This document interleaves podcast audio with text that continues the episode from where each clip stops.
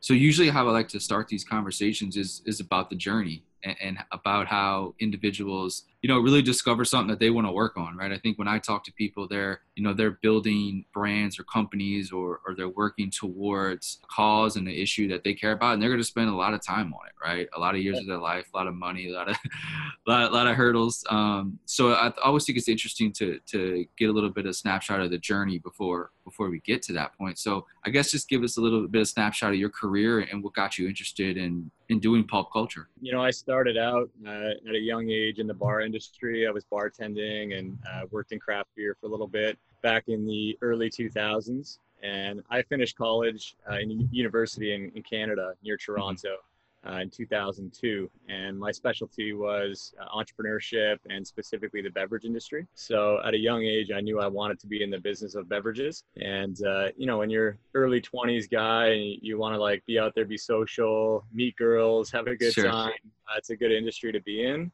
And I enjoyed, you know, flair bartending. I enjoyed educating people. I enjoyed putting on a show and socializing and showing people a good time. So to me, alcoholic beverages have always represented fun, you know, mm-hmm. like a smile on people's faces, chatter, you know, people having a good time, dancing, whatever. I always love that environment. And uh, through my 20s, you know, I, I, definitely was still into that scene, but was gravitating toward fitness. That was my other passion. And uh, I got specifically into opening health clubs and gyms across Canada and also developing equipment and bringing products to market. So I really enjoyed uh, product development, distribution, sales, you know, operations, running a business, uh, but also specifically fitness and beverages. Those are my two things that I loved and, and felt like I did really well. And they're, they're usually on the opposite side side of the spectrum, right? They don't go hand yeah. in hand very much.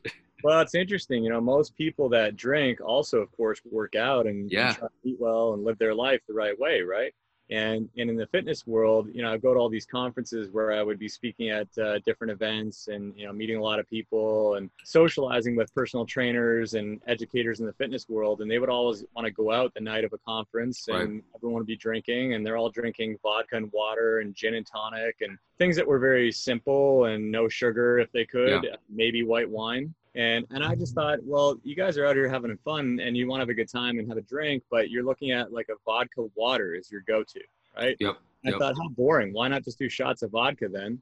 And you know, if you're just looking to get drunk, that's the only reason for drinking. Like, then you know that seems wrong to me. It should be it should be about more than that. You know, yeah. it should be yeah. choosing a well-made beverage, something that you can enjoy and sip on and really contemplate right. and yep. discover. You know, why did it take so long to make and you know yeah. who was the maker and why is this such a special beverage i really i kind of like how wine has right wine kind of has yeah. that that market and that feel to it yeah i think the terroir that they speak of in wine talks about a sense of place where the grapes were grown mm-hmm. and you know barrel aging and a specific winemaker and what they're known for there's a lot of story built around a glass of wine right Yep. And they've been doing that with craft beer now as well um, for years. Craft beer has become very nuanced like that. Yep. Um, I think with spirits, um, they can be heavily nuanced as well if they're barrel aged and you know single malt mm-hmm. Scotch from Scotland or yeah. certain, certain bourbons from from Kentucky. I mean, they have a long story behind them as well. But I think that people in America and in Canada as well, where I'm from, really identify with what they drink you know and i think the personal trainers i'm talking about that i was with in the fitness industry they love nothing more than to order a vodka and water because it showed that hey i get down i like to drink you know yeah. but i do it the right way and i want to keep my six pack because i'm fit mm-hmm. you know so sure. they like to tell a story about themselves just purely by the drink that they order you know right Good point. You know, so it's interesting. Like even as a young guy in my 20s, I was always getting rounds of drinks from my buddies, and before anyone else could jump to it, I'd get to the bar, get them around because I could hide my glass of cider in the middle of the tray, and put all the put all the lagers around it, and go back to the table. Like, hey boys, got a round of beers for you guys, you know. And I'd pull my cider out of the middle, and no one knew it was a cider because it looked like a lager. Yeah, right? yeah. but I was drinking cider back then because I thought I'm doing something better for my body. There, you know, there's no gluten. Uh, yeah. Gluten was the focus back then. You know, this is like late 2000s, mid 2000s, a lot of people were talking about gluten, gluten, gluten, right? Yep. Now it's much more focused on sugar and, you know, and maybe putting good stuff, functional ingredients in your products, right? Yeah. So back then, you know, it meant a lot to, to be drinking a gluten-free beverage. And I, I started thinking about healthy alcoholic beverages back then, even just being at these conferences. Yeah. And I would, I would ask around what these people were drinking and why they were choosing that. And I was curious because I was a bartender in the past and loved beverages, but I was also curious as a health and wellness uh, person, I just thought, you know, maybe someday we can come up with something that's healthful that gives to people while they consume something that's alcoholic, right? Started digging deeper over the years and then eventually fell in love, moved down to LA from Canada and coming down here to, to be with my wife. I didn't know anybody, had no network. And I thought this is an opportunity to be really uncomfortable and and have no network and start from scratch and i knew i would grow tremendously from that so my focus was to choose something totally new and different and something that maybe was on the fringe that i could bring to the center to the core yeah. and and the idea back then was to make the world's healthiest alcoholic beverage so that has evolved but that still is the core of our mission but now we sort of view the, the mission as we make fermented beverages that just happen to be the healthiest adult beverage on the planet you know so our intention is never to make an alcoholic beverage. That's not the goal. Hmm. Yeah. We make a fermented beverage, and alcohol comes from, of course, fermentation. That's the only place you get it, right? Mm-hmm. But that's the one of the many outcomes that people know as it relates to fermentation. So I just thought it was kind of interesting as we sort of figured out our, our path here and evolved as a company. We started to learn that there's all these other things going on with fermentation that make you feel a certain way and are good for your body but alcohol is just one of the outcomes and all the other outcomes that we know of nobody really knows you know so now we've trademarked the the term full spectrum yeah full spectrum in the alcoholic beverage realm uh, is unique to us and to our brands uh, the reason we think that's important is because people now understand the meaning of full spectrum sometimes with cannabis or maybe another product yep. of some kind yep. so yep. what it means is that you're getting the full spectrum of what you would find in nature you know Interesting. it's the way that nature intended so if a, a, piece of fruit fell off a tree, landed on the ground, and created a little puddle of juice around it, it would sit there and ferment with the natural uh, ambient yeasts and bacteria that are in the forest or in the jungle, wherever it right. was. And then if a, uh, an animal came along and slurped that up with their tongue, they would get drunk off that, right? Wow. Yeah. So that's something that just happens to be alcoholic, and Mother Nature made it all by herself. There was no intervention by humans, right? Right. So I thought, wouldn't that then be the healthiest alcoholic beverage on the planet? you know? The way that nature intended. So I, I, searched all over the world actually looking for the cultures that I thought would be the healthiest uh, uh, surrounding the, the idea of alcoholic beverages. You know, the healthiest in the way they consume them, the healthiest in the way that they approach making the beverages. Um, and I found it in northern Spain. So I actually traveled over there in 2014 with my dad, and we spent some time meeting the different makers and experiencing the culture. And they drink every day, Monday to Friday, from 11 a.m. to 3 p.m. during their siesta and uh, they basically consume food and drink with family and friends and enjoy the best mm-hmm. part of the day, which is the middle part of the day and then they go back to work at 3 p.m. And, and, if they don't, that's fine too, right? But if they go back at 3 p.m., they work to 8 p.m., they feel great. They're not hungover. They're not complaining because they can't drink anymore. They're not looking to get drunk. Right, right. Um, just enjoying the best parts of the day, doing the things they love. And I was really blown away by this European sort of experience that surrounded alcoholic beverage consumption. And I thought it's so twisted here in America where we yeah. typically only drink to get drunk. Yeah. You know? Yeah. And and to me, that's not really by design what these beverages are supposed to do. Um, they're supposed to give your palate something exciting that you can sit there with and sip on and think, wow, this is incredible. The flavor, the depth of complexity, and the layers of flavors that are going on here. I mean, those would only come from something that takes three, four months to make. You know, mm-hmm. Mm-hmm. Um, if you make something in three minutes, you can probably taste the intention in the first sip, and then you'll never get anything beyond that right? but something takes three months to make, you can taste and then taste again and keep tasting for probably 30 minutes and always be getting a different experience. 100%. I mean, the one I'm drinking right now has grapefruit, goji, is it go- goji? Goji, goji yeah, berry, goji dandelion, milk thistle, and is it reishi? Reishi, yeah. Reishi. Yeah, mushrooms. Yeah. So super mushrooms. Uh, we, the blend, I'll tell you, for, for pulp culture that you're drinking there, the blend and formulations that we come up with are always based on two super fruits, two super foods, and one mm. super mushroom. So the one super mushroom, the reishi or the lion's mane that we work with, yep. uh, those are going to be uh, nootropic and also um, botanical adaptogens. So the botanical adaptogens help you to deal with stress, right? And the main function of a beverage, specifically one that contains alcohol, shouldn't be to get drunk. It should be that it kills your stress and, and allows you to kind of ease off and relax a little bit, right? right? So when you first crack into a can of something that you know is alcoholic, it's amazing the rush that you get in your in your brain. Uh, and I'm sure there's serotonin and other chemicals being released when you do this. When you crack that can and you hear that, it's like an instant signal to your body that oh so it's okay for a sec okay cool like we're good you know like you get onto an airplane they offer you a drink. Why? Because they want you to just shut up and sit there Yeah, and right, right? Right, right. and if you uh, back in the day were getting a medical procedure done at home the doctor would always come by with something alcoholic to give you a shot of something and then you would dig in and do surgery right? You know and, and there are many situations in life where we have a drink first. I don't know if you've ever emceed a wedding before by chance. Oh yeah, yeah, Yeah. I certainly have, and that's typically a small group of people in life that have done that. Uh, Right. But when you're when you're the guy that people elect to to MC a wedding, it's usually because they think you're outgoing, you speak well in front of a crowd, you you got balls of steel, right?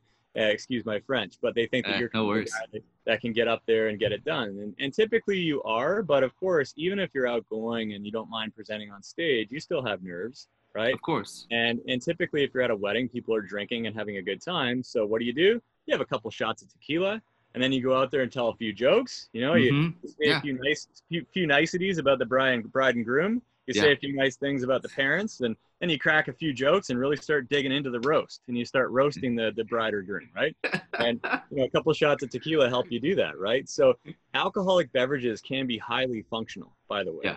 And, and I would argue that uh, as much as I say people are just looking to get drunk, there actually is an underlying function there, and it's it's usually escapism, right? Hmm. A lot of people don't like their life and the life that the world they're living in right now, the stresses they're dealing with, so they take a few drinks and hope that that's going to wash it all away, right? or, or even confidence too like you were just saying with the, the, the mc thing i mean there's there's sort of this like anything overconsumption of anything is going to be have negative negative effects right we've just as our society we, that's kind of what we you know market to it's it's it's weird that like cigarettes have been kind of banned from like marketing right but like kind of like alcohol and like more and more and more alcohol. I mean, it's not what nothing but alcohol ads. Like if you watch football games or any sports games, really, right? There's there hasn't been this sort of you know balance between that. Like alcohol is is like you said, it, it it's not something that is just intended to be drunk. There can be so much more functionality to it, right? That's why I was sort of drawn toward this because I was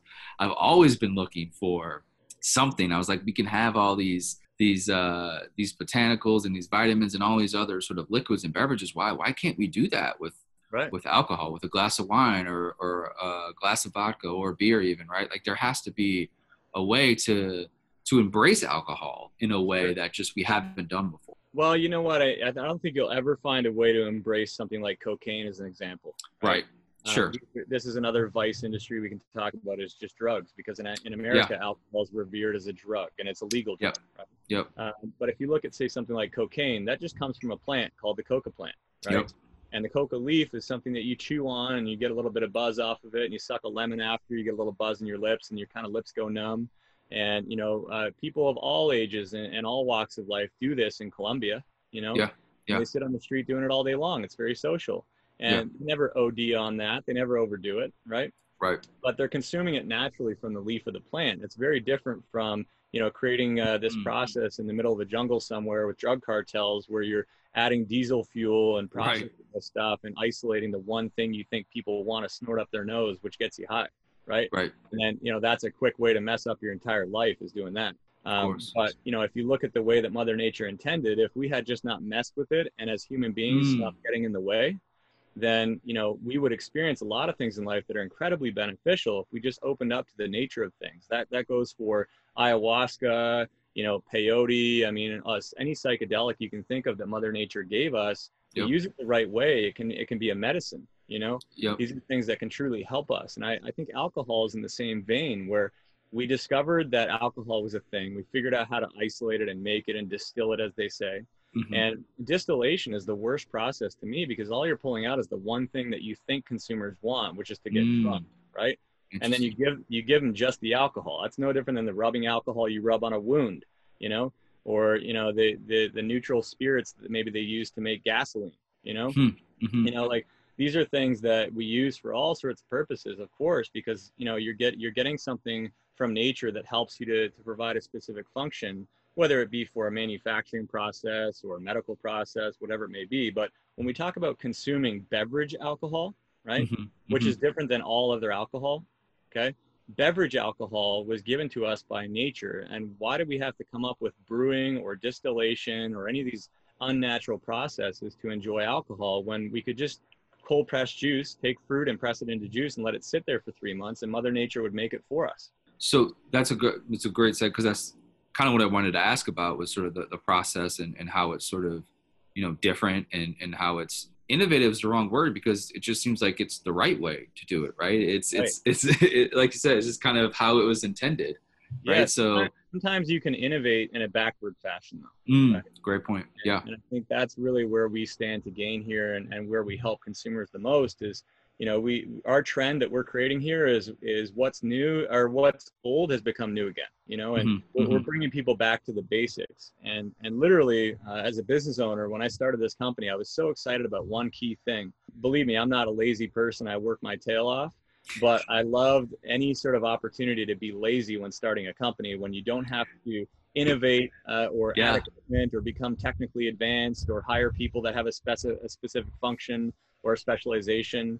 Um, and when I was in Spain talking to these cider makers, I'd ask every one of them, how do they make their product? And they would always kind of smirk and laugh at me at first and say, Mark, you don't make the sidra. The sidra makes itself. And the, the sidra is the cider that they make in northern Spain. Okay. And what they meant was that when they press apples into juice and they let the juice sit there for three months in a big vat, it ferments itself. And when it's done, they just pump it into a bottle and take it to the bar. Like that's literally it. There is we don't use any water in our process. We don't use any electricity for creating heat to brew anything. Um, we don't use any chemicals. There's no sulfites. There's no sterilization of any kind. There's no pasteurization. Uh, we don't filter anything, and uh, it, we just leave it as you find it in nature. So all we so are. So really, fermenting just happens over time. Yeah, naturally. Fact, there's a term for that. So it's called spontaneous fermentation. Okay.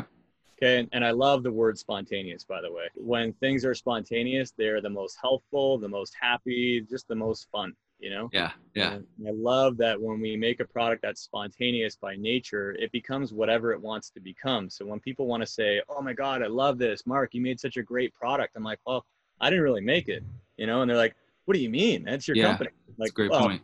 Mother right. Nature made it. All yeah. I'm doing is giving it to you because you didn't know where to find it. Right. Yeah. Yeah. So if anything, I'm like a, a concierge of sorts or a, or a liaison between yourself and the natural experience.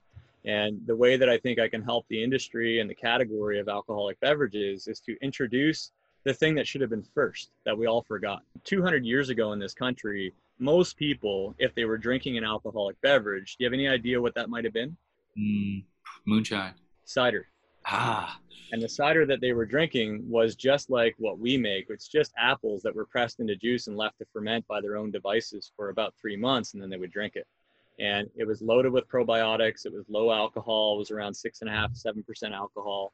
And it was something that you know the founding fathers of this country would drink a tankard of this stuff every morning for breakfast and then go to work. You know, you know because it was safer than the water, right? The, the, the fermentation process does kill off any of the things that can hurt you. Gotcha. Okay. In all the good bacteria, so six billion CFUs of, uh, and that's colony forming units. That's the measure of bacteria that might be probiotic or good for your gut. Okay. There are six billion CFUs of, of that healthy gut bacteria in every can that you're consuming of our product. Where kombucha, a whole category is built around the idea of it being gut healthy and probiotic. Mm-hmm. There are actually about 1 billion CFUs or less per container. We are 6 billion. So we are far more probiotic, far more healthy, and also no sugar. Um, and also, we don't have to force our process and make it the way that you make kombucha. You know, kombucha is basically water with this SCOBY, the symbiotic culture of bacteria and yeast that are added to the water, and then they feed it with sugar, right? So they use cane sugar or even simple white sugar and just feed the product, feed the liquid that way. And they allow the, the product to ferment and that gives you, of course, alcohol and healthy bacteria and the probiotics and whatnot. Um, but with us, we don't have to do any of that. We basically just press fruit into juice and let it sit there for three months. That's it. So if I said to you, go to your, your kitchen and make juice right now with your juicer, and then just leave it on the counter for three months, and you'll have exactly what you're consuming in that can right now, it would almost be too good to be true. You wouldn't believe me, right? Right. I don't. I don't. But that's, that's actually what it is. So you're saying not just apples, but orange, pears, any any fruit. You're saying it does. Any, it has the same fruit, process. Any fruit will ferment because what happens with fruit is you have a product that now can be pressed into juice that will contain sugar, as well as a variety of other characteristics that make that fruit taste the way that it tastes. Uh, but the sugar and then the ambient yeast that are just in the atmosphere and on the Mhm. skins of the fruit, that's what actually eats the sugar. You know, the yeast that's already there present everywhere we look. I mean, by my pool right now, in, in the room that you're in right now, there are many millions and billions of bacteria and yeast just floating around in the atmosphere, right? Mhm, mhm. So if you leave something containing sugar sitting on the countertop in that room, mark my words, three months later, it will be fermented. Huh. That's unbelievable.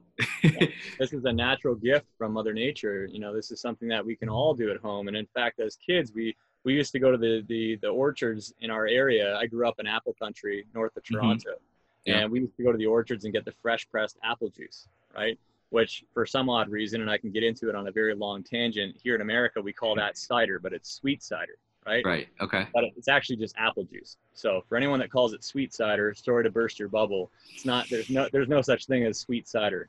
Um, cider, by definition, is fermented apple juice. So it, it is alcoholic. It's there's only one kind of cider. That would be like saying there's hard wine and sweet wine, and Mm. sweet wine is grape juice, right? It's actually just apple juice and cider. There, there's only two different categories. There's no such thing as hard and sweet but the the murky brown like looking substance that you're looking at when you see a fresh pressed apple juice it's kind of intimidating at first because you know it doesn't look like minute maid apple juice like you Yeah. get on the airplane right so it hasn't been ultra high filtered to to look like nothing more than you know golden water in the glass right and real apple juice is so much more um, rich and so much more full of character it's just an incredible flavor right and when we were kids we would drink that but then you might leave half the container in the back of the fridge and go back Mhm. to it you know maybe a few months Mm. later and you would find this jug this gallon jug a bloated jug with pressure on it by the way Sure. and, and you pull it out of the fridge and as soon as you crack the cap it would go "Tss." and as soon as you heard that as a kid you're like mom the, the juice went bad and you dump it down the drain when oh no! It just find it became good. It just became Yeah. good, actually. got it, buddy. So that's the, the the fun thing that I talk about all the time is what you just said, where people would say to me initially when I started this company, all you're gonna do is ferment apple juice and just leave it there for three months and just let it sit and then put it in a bottle. And I'm like, yeah, that's exactly what I want to do. And then winemakers would say to me, what if it goes bad, right? And my response became, what if it goes good? Yeah. And it was actually a question that I was posing to them. What if Mm. just had naturally fresh pressed juice, even if it was from grapes, and you let it sit there for three months and ferment fully to finish. Well, what if it went good? And my question to them was, uh, I, I already had the answer to it, and I would give that to them. Yeah. the answer is, is you would never even do that in the first place. So you would never know if it could go good because what they do in the wine industry is typically press the grape juice and then they sterilize that juice, right? Okay. They'll pasteurize it or add sulfites to kill the juice so that they can pitch their own predictable yeast strain so that it will deliver to them a predictable outcome. So Okay. from one vintage to the next with their wine, they can more or less predict how it's going to taste because they work with the same yeast strain. Gotcha. They filtered it and used a long list of up to 80 different chemicals in their process to make it look pretty and smell nice and taste great and be the wine that you know you expect uh, when you come to me, right? Gotcha. Now, me as your winemaker, this is what I need to be giving to you because that's what you've had from me before, right?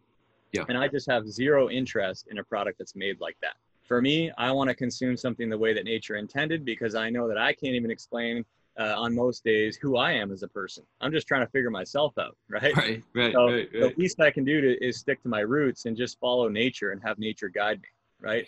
So there are things here on this planet and processes and sciences that exist that surround us everywhere that we should just truthfully believe in and go with the flow because there's a reason they're there. There's a reason that they were made or put in place the way that they were.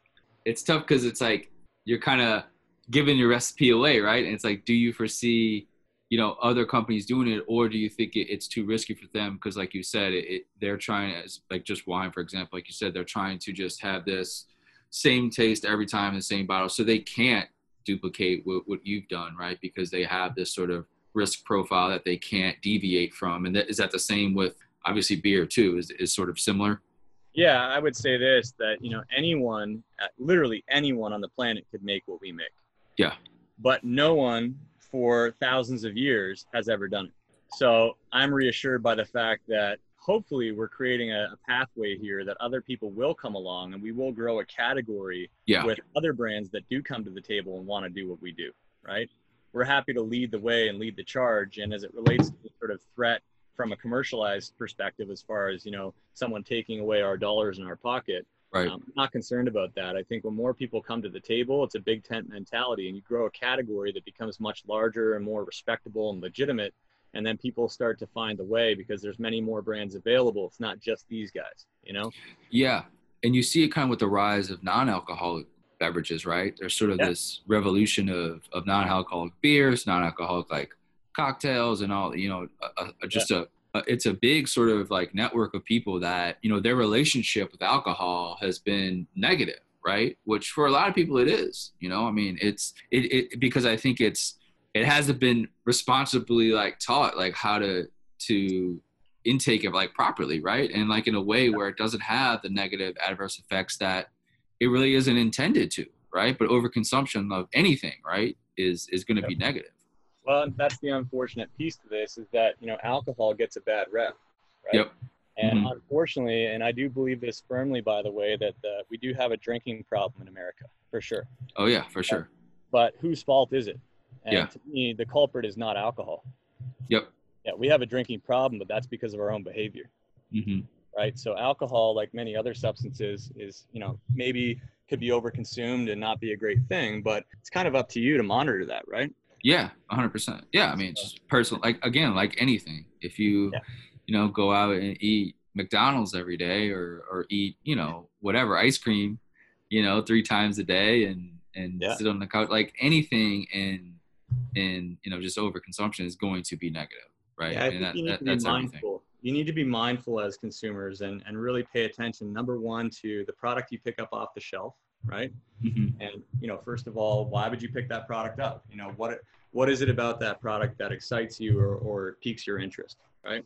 And for me, you know, I'm really into products that are, you know, they look like they're healthful, like they might do something good for me, and like I, you know, maybe it's local or it can connect with the the um, sort of intention behind the product. usually I like to to end a little bit on the future, you know, and and, and kind of Yeah. talk about, you know, I think we're, we're talking about a new sector here, right? I think it's to me, I'm very, very, very happy about it and like very excited of of the potential, right? Of of you know those the I, I'm motivated by those those those people in Spain where they you know they're having a good time from 11 to 3, but they could still get stuff done, right? They're still able to to do their work, right? They're they're not hungover. They're it, it is much different relationship that they have.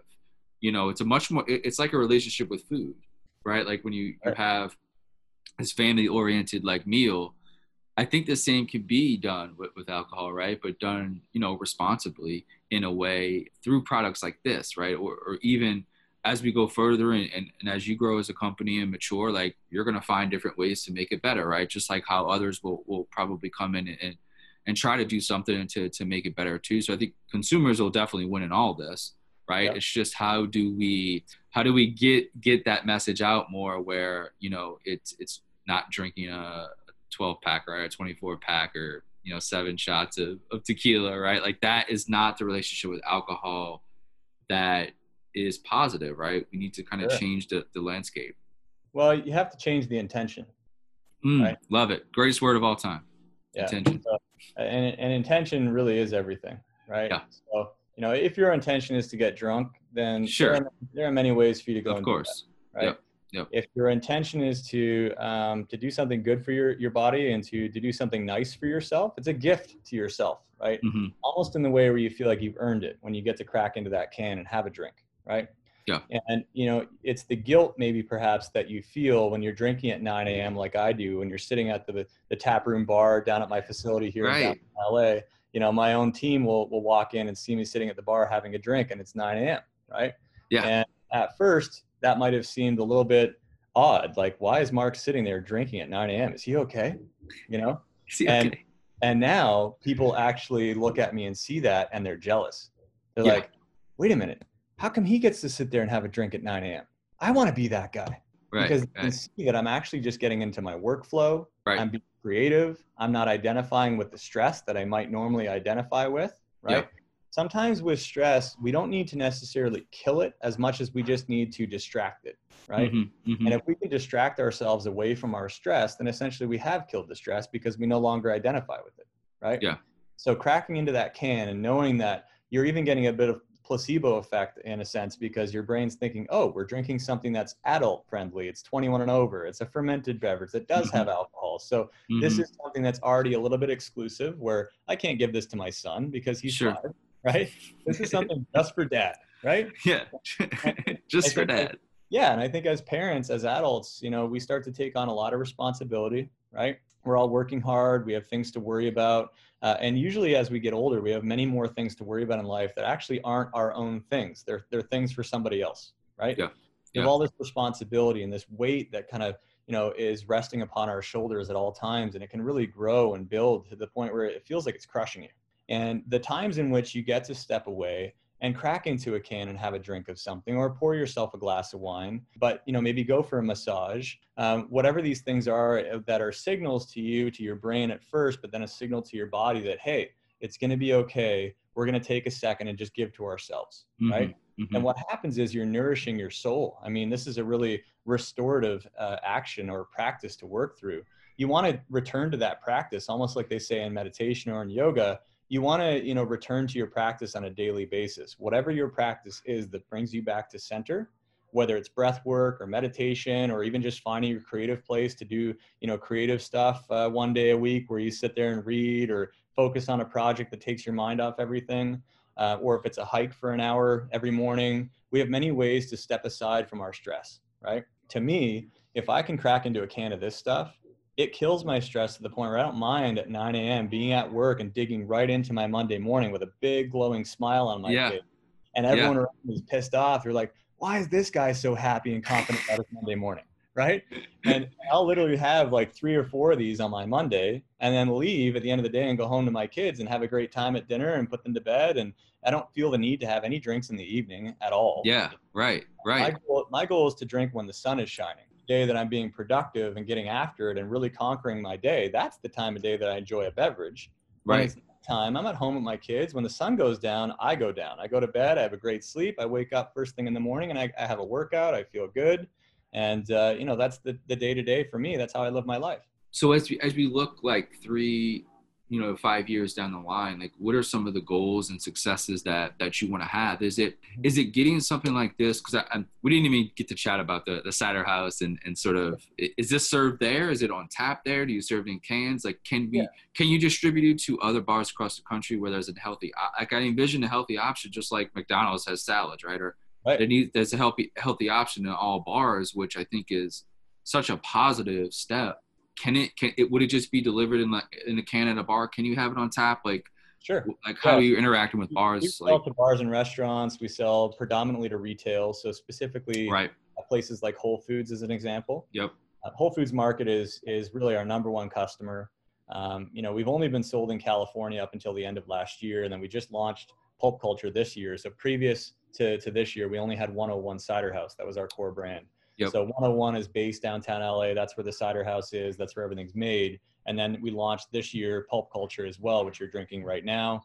Yep. Both of them are cold pressed juice that's been fermented. That's it, right? But one identifies as a cider, one identifies as a cold pressed juice that's been fermented. They're both probiotic, zero sugar, super healthy, and this this term that we use called full spectrum identifies with both brands. Okay. Nice. Now, 101's been sold, you know, widely across California, across more than a thousand accounts at places like Whole Foods for the last five years. And now it's really starting to pick up because the initial few years we were kind of riding the coattails of craft beer, and people mm. were buying it because it was sour. They love things that are mm. sour, right? right? Now they're buying it because it's the best for you thing on the on the shelf. Now they're looking for that better for you experience, and this is the best of that. So they're now buying sour cider from 101 or they're buying pulp culture because they just want to uh, get into something really healthy and good for them, but not give up their drinking experience. They're looking to enjoy themselves and cut the stress and be social without having to pay the same tax that they're used to, which is typically the hangover and yep. maybe a headache while you are drinking, you know, not feeling all that good, right? So, you know, we, we really are matching up now with the current trend. We're aligning ourselves with where consumers are already headed, but we're also a bit of a guiding light. We're kind of showing them the way, right? Mm-hmm. So if mm-hmm. you already now drink something like White Claw, that yep. shows me that you're interested in the idea of drinking better, right? Whether it's better for you or not, I don't want to get into that because I right. also don't want to like speak to what's not good about other products. Sure, sure. Um, but the idea that you're choosing something that's clear and odorless and more or less tasteless, right? Is is something like a White Claw or a seltzer. Uh, you're drinking that because it has no sugar, really. Yeah, uh, that's right. the main. That's the main sort of uh, value proposition. Now, when you start to look at your diet and the way that you eat foods, we we were in this movement years ago of diet and light and fat free, yep. sugar free, and all this stuff, right? And and that's really the the the point in our diet where we're trying to cut out the bad, right?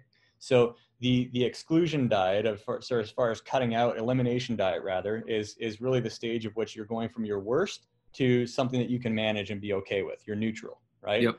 Once you get to your neutral and you're like, oh, I'm not as bad as I used to be. You know, oh, I lost like 60 pounds. I'm still not in good shape, but I lo- I cut 60 pounds. Good for me. A little pat on my back, right? Once you get to that point and you feel like now you can take on your day and everything seems more manageable and achievable now, you now start to think, well, what would happen if I got a, a nicer pair of running shoes? And what hmm. would happen if I took my shirt off and, and, and went on, uh, out to, onto the beach and, you know, and, and just kind of showed everyone what I was made of, you know, what would happen if I went to the gym and actually started lifting weights and getting really into, into my fitness? And then when they look at their diet, they would think, well, what would happen if I cut coffee?